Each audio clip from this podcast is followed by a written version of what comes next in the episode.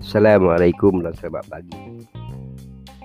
Salam hari Selasa. Selasa hari ini 23 Agustus adalah penentu Kepada rayuan Najib Rajak berhubung skandal SRC di mana jika sebikan bersalah pada dua mahkamah sebelum ini. Dikekalkan maka Najib akan meringkuk dalam penjara 12 tahun. Itu pun jika dia membayar denda 201 juta. Jika gagal maka sudah tentu pastilah hukuman penjaranya akan bertambah. Uh, kita tengok apa berlaku.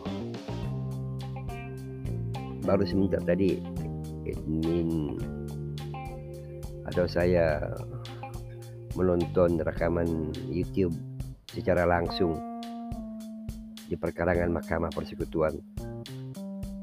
Eh, begitu ramai penyokong Najib dari pekan yang datang.